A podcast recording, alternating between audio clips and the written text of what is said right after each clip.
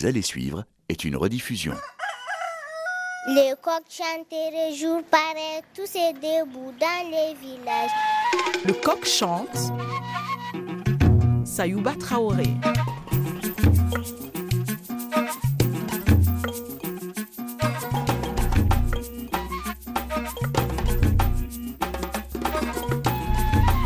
Alors moi, ça s'est passé euh, en Guinée. Je suis née dans une grande famille guinéenne. Mon père a quatre femmes, plus de 30 enfants. Donc à l'âge de 8 ans, j'étais excisée comme toutes les petites filles de mon village. Et c'est douleur parce que le jour qu'on est excisé, bah, le cri qu'on pousse ce jour-là, c'est un cri qu'on ne peut jamais oublier. Ensuite, à l'âge de 13 ans et demi, un homme est venu voir mon père. Et moi, j'ai passé, il était assis sur un escalier. Il a dit, je vais te marier. J'avais 13 ans et demi.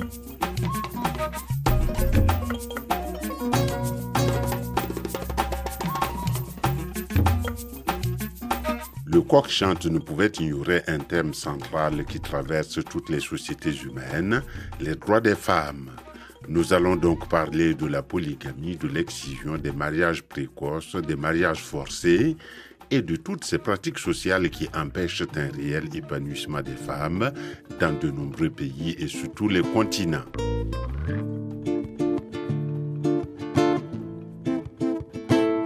Cette année marque le 20e anniversaire de la déclaration de Bamako.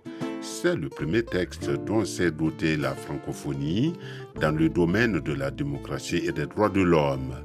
Et pour célébrer ce 20e anniversaire, l'Organisation internationale de la francophonie a initié un cycle de conversations francophones pour échanger sur des questions relatives aux droits de l'homme, aux libertés fondamentales et à la démocratie.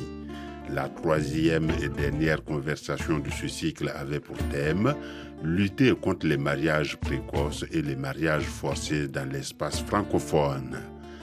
Parmi les intervenants de ce troisième cycle, Madame Diaratouba. C'est une personne d'un courage exemplaire qui vous raconte des choses graves avec le sourire. C'est à son domicile dans la banlieue parisienne qu'elle nous a reçus. Désolé, monsieur. T'es avec ma soeur en Guinée, là? J'ai regardé, mais j'ai pas vu de calebasse. Ah, calebasse Non, j'en ai pas. Moi, je vais mettre mon masque, c'est ça que je vais mettre mon masque aussi. Ah, ça, vous êtes obligé. Excusez-moi. Mais pourquoi? Asseyez-vous, asseyez-vous. Pas...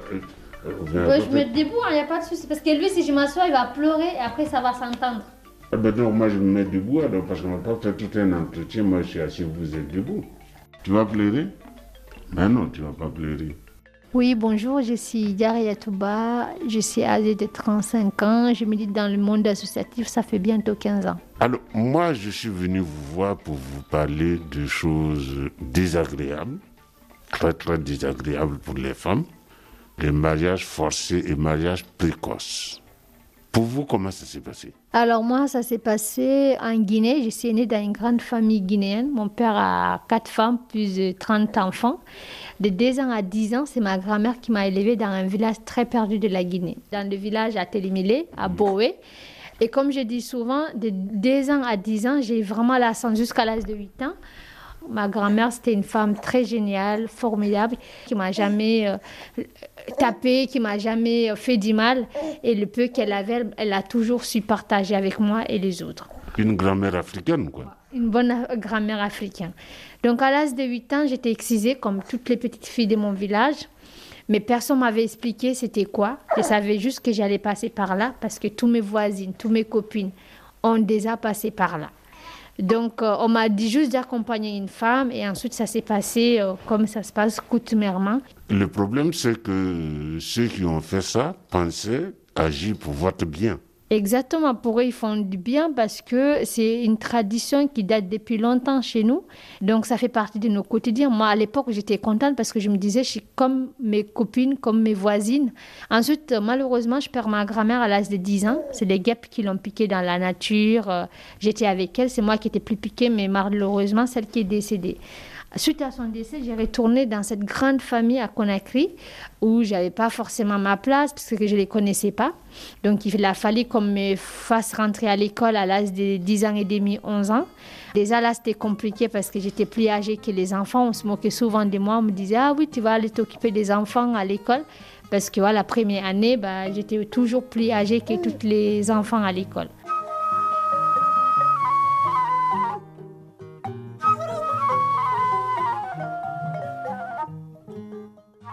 Donc une affaire qui commence mal. On est excisé sans comprendre, on perd une grand-mère protectrice, il faut se faire une place dans une famille de 30 enfants et dans une ville qu'on ne connaît pas, et tout cela à l'âge de 8 ans. La suite ne laisse pas le temps de reprendre son souffle. Ensuite, à l'âge de 13 ans et demi, un homme est venu voir mon père pour le remercier parce qu'il aurait rendu service pour son papa qui était parti à la Mecque, qui est venu chez nous. Et moi, j'ai passé, il était assis sur un escalier, il a dit, je vais te marier. Et je dis, c'est pas moi qui sais, c'est mes parents qui sais, parce que ce qu'on dit chez nous quand on veut épouser une, une, personne, il dit, va voir les parents, c'est pas à moi, tu dois parler de ça. Et vous avez quel âge? J'avais 13 ans et demi. Donc cet homme a parlé à ma mère, il a, il a beaucoup expliqué ma mère qui il était, comment il était en Europe.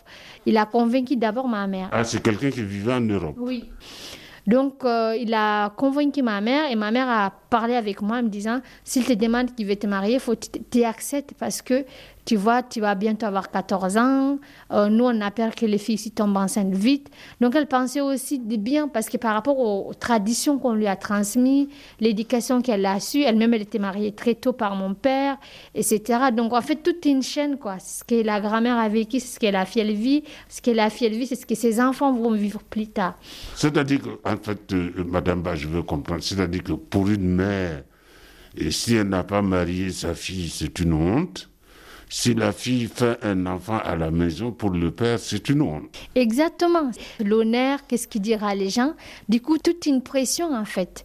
C'est-à-dire que, par exemple, jeune fille, la famille subit une pression sociale euh, autour de, bon, voilà, des jeunes filles. Mm. Et vous, vous subissez la pression de la famille. Exactement, c'est ça en fait. Et donc, euh, le mariage religieux a eu lieu sans qu'il soit là. Donc au bout de 7-8 mois, je l'ai rejoint en Hollande.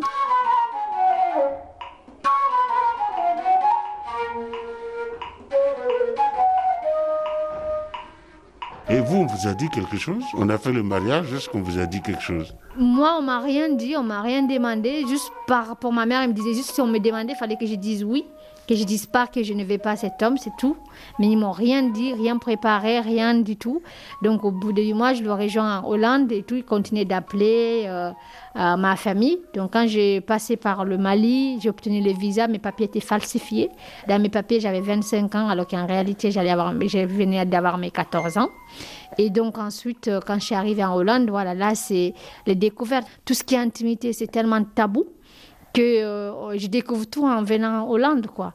Donc avec lui, j'ai perdu euh, trois grossesses dans des conditions très difficiles. Tout ce qui est contraception, tout ça, je ne savais pas. Et lui, il passait par mon cousin quand j'allais à l'hôpital. Il ne pouvait pas dire j'étais sa femme parce qu'il était marié là-bas en Hollande avec une femme qu'il n'avait pas divorcée. Il avait d'autres femmes en Guinée. Du coup, je vivais vraiment dans la clandestinité, pas pouvoir me soigner correctement. Si j'ai allé à l'hôpital, c'est lui qui payait, donc ça coûtait cher. Enfin, vraiment, toutes les difficultés quand on arrive dans un pays, on ne parle pas la langue, on n'a pas de famille, on n'a pas de papier, on n'a personne. Et surtout à cet âge-là, on a besoin d'une éducation, on se retrouve livré à nous-mêmes.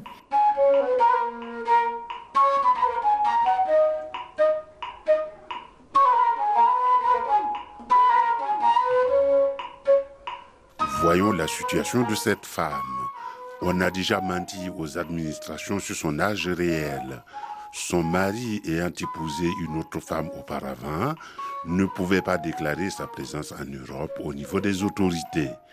Ajoutons que l'Africain qui débarque en Europe pour la première fois doit faire l'expérience de la solitude et du chacun pour soi toute seule parce qu'à l'époque, en plus, il n'y a pas d'Internet. Pour appeler en Afrique, il fallait aller dans les cabines téléphoniques. Euh, des fois, les réseaux n'étaient pas bons. Je ne pouvais pas composer un numéro. Je ne savais même pas lire ni écrire, ni parler la langue. C'était vraiment, vraiment difficile. Et donc, au bout de deux ans et demi, on est venu ici en France. Euh, au Lila, dans les 93, il avait trouvé un appartement, il avait sous-loué un studio où il n'y avait pas de l'eau chaude, il n'y avait pas de chauffage, c'était vraiment complètement difficile.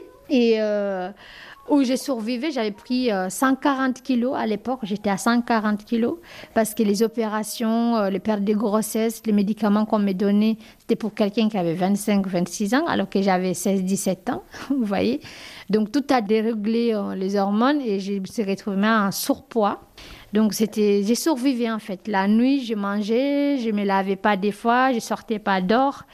Et la journée, bah, je dormais. Même quand on a été à l'école, quand on débarque en Europe, on connaît rien des coutumes européennes, on connaît rien de la façon de vivre. Comment vous avez fait? En fait, quand on ne prend pas conscience de ce qu'on vit, c'est difficile d'avoir un déclic et d'avoir la force et le courage de sortir de ça. Jusqu'à un soir où je vis une émission de télé où je vis des femmes, en fait, qui racontaient leur histoire, comment elles se sont reconstruites, notamment une femme d'origine marocaine qui expliquait qu'elle était mariée à l'âge de 15 ans aussi, comme moi, et qui a pu partir ici, qui a été aidée par des services sociaux, les assistants sociaux, tout ça. Et comme je savais ni lire ni écrire, j'ai écrit sur un bout de papier à S. Et le lendemain, je suis allée à la mairie grâce à ma voisine qui m'a dit voilà la mairie. Alors tous les jours, je passais devant. Donc vous saviez même parce que c'était qu'une mairie, vous passiez devant Oui, je passais devant. En fait, c'est comme si j'étais en Guinée, mais en France.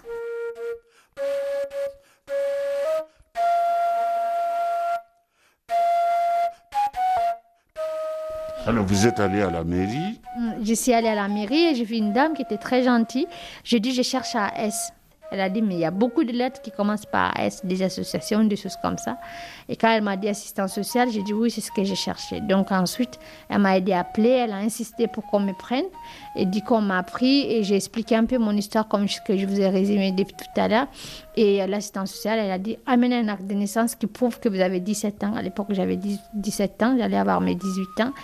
Elle a dit ensuite, nous, on fera ce qu'on peut pour vous aider. Donc, je suis sortie là-bas avec beaucoup de, beaucoup de soulagement. Elle m'avait dit que ça n'allait pas être facile comme parcours. Et à partir de là, en fait, je dis que j'allais partir. Donc, comme l'assistance sociale m'avait expliqué, il y avait un numéro vert qu'il fallait appeler mmh. pour trouver un hébergement. Du coup, voilà, j'ai allé dans une cabine téléphonique. Ces jours-là, je n'ai pas pu avoir les 115, j'ai dormi là-bas. J'ai dit à mon oncle, je préfère être livrée à moi-même d'être avec quelqu'un. Je voulais vraiment être indépendante et libre. Donc après, voilà, c'était pendant six mois, c'était pas facile. L'endroit où je me lavais, où je mangeais, où je dormais, c'était différent. Des fois, je dormais dans le métro parce que l'adresse, je ne le trouvais pas. Quand j'appelais les 115, il fallait que quelqu'un m'écrit l'adresse.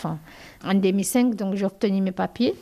En 2006, je commence, euh, je signe un contrat avec Aide sociale enfance de mes 18 à mes 21 ans qui m'ont permis de me poser dans une chambre d'un foyer jeune travailleur euh, à Ménilmontant et de commencer à apprendre ABCD comme les enfants, à apprendre à lire à écrire et aussi voir des, gynécologues, des psychologues, une longue parcours de reconstruction et prendre des distances avec tout ce qui m'est arrivé en fait.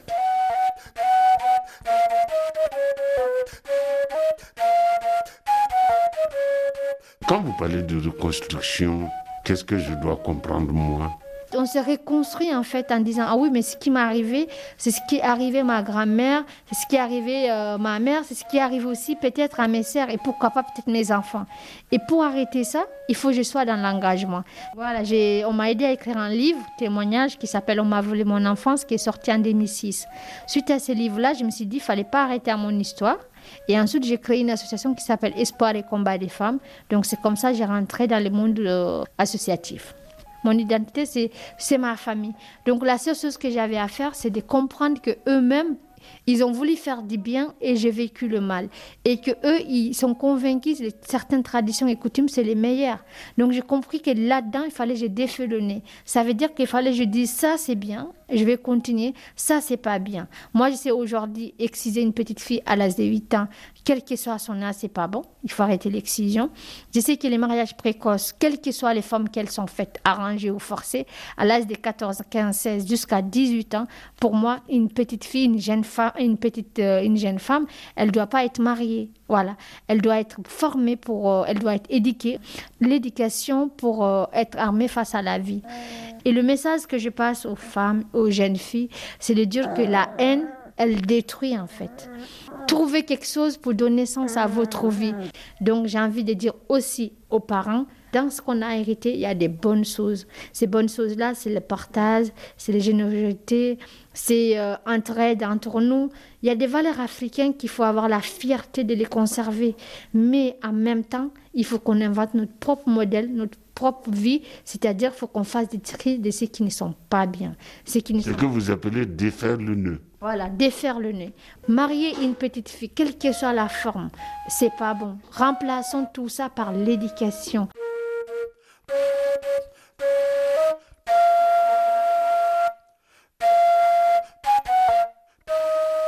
Cette évolution souhaitée par Madame Ba passe aussi par l'éducation des garçons. Parce qu'on oublie souvent de le dire, mais dans le mariage forcé, le plus souvent, on ne demande pas son avis aux garçons. Personne ne parle de sexualité à un garçon avant sa première nuit de noces. L'éducation traditionnelle met une grosse charge sur les épaules des garçons, car ils doivent être des hommes, de vrais hommes. Et surtout porter haut l'honneur de la famille, c'est-à-dire ne jamais céder. Que l'on ait tort ou raison, ne jamais céder, ce qui ne simplifie pas les choses. Ma mère, par exemple, moi, je vis qu'elle faisait la différence entre les garçons et les filles. Donc, c'est dire aussi, les mamans, elles ont un rôle important dans le changement des mentalités. On a besoin des hommes pour faire avancer les mentalités. C'est comme la polygamie. Tout le monde vous dit, l'homme a droit à quatre femmes, mais personne ne va vous dire comment il faut tenir ces quatre femmes. Qui a un cœur pour aimer une femme de la même façon ou les traiter de la même manière? Madame Ba, j'ai une dernière question. Euh, moi, j'ai parcouru beaucoup de pays, notamment le vôtre, la Guinée. C'est des choses dont les femmes ne parlent pas. Tout ce qui touche à la sexualité, elles n'en parlent pas. Comment vous avez eu le courage de franchir le pas? Faut pas que mes enfants ils héritent ça. Il ne faut pas que ma fille, par exemple, elle soit mariée tôt ou forcée ou arrangée. Il faudra que je la arme. Je ne dis pas qu'elle n'aura pas de difficultés parce que le destin elle ne m'appartient pas. Mais moi, je ferai en sorte, en tout cas, qu'elle a une vie beaucoup plus épanouie que la mienne et surtout qu'elle a le mot de choisir. Parce que nous, le mot n'existe pas, tu as le droit de choisir. Tout ce qui tourne autour de nous, c'est qu'est-ce qui dira les voisins, c'est l'honneur de la famille, c'est ta tante, elle va parler, ta grand-mère va parler, l'autre va parler. Du coup, on vit pour les autres, on vit pas pour nous. Et, je pense que là-dedans, ça, il faudra aussi qu'on le corrige au fur et à mesure. Je vous dis merci. Oui, je vous en prie. On voit que le chemin qui reste à faire pour l'épanouissement des femmes dans le monde est long. Et cela concerne toutes les sociétés, tous les milieux culturels, tous les continents et tous les pays. Chacun a des degrés divers. Et la difficulté principale, c'est qu'on a fait de simples problèmes de santé publique des questions taboues. En parler revient donc à critiquer ou même offenser une culture ou une religion. Il faudra bien qu'un jour ou l'autre, les sociétés humaines trouvent le moyen de dépasser ces difficultés qui sont totalement artificielles. Il nous faut construire ou reconstruire les femmes par l'éducation pour que chaque couple puisse marcher sur ses deux pieds. Parce qu'il faut savoir que chaque année, 12 millions de filles sont mariées avant 18 ans dans le monde, soit une fille sur cinq selon l'ONG Plan International. En Afrique de l'Ouest et en Afrique centrale, plus de 4 jeunes femmes sur 10 sont mariées avant leur 18e année.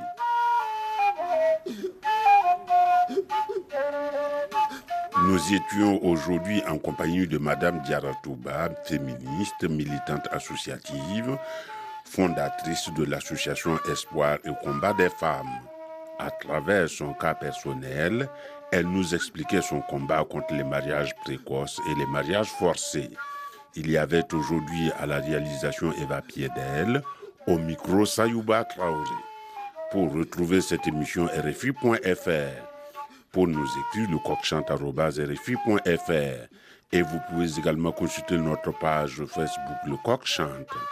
Enfin, si vous aimez cette émission Le Coq Chante, on vous conseille de vous y abonner en recherchant le coq chante dans votre application favorite de podcast. Et si vous voulez nous encourager, mettez-nous 5 étoiles et laissez-nous un commentaire.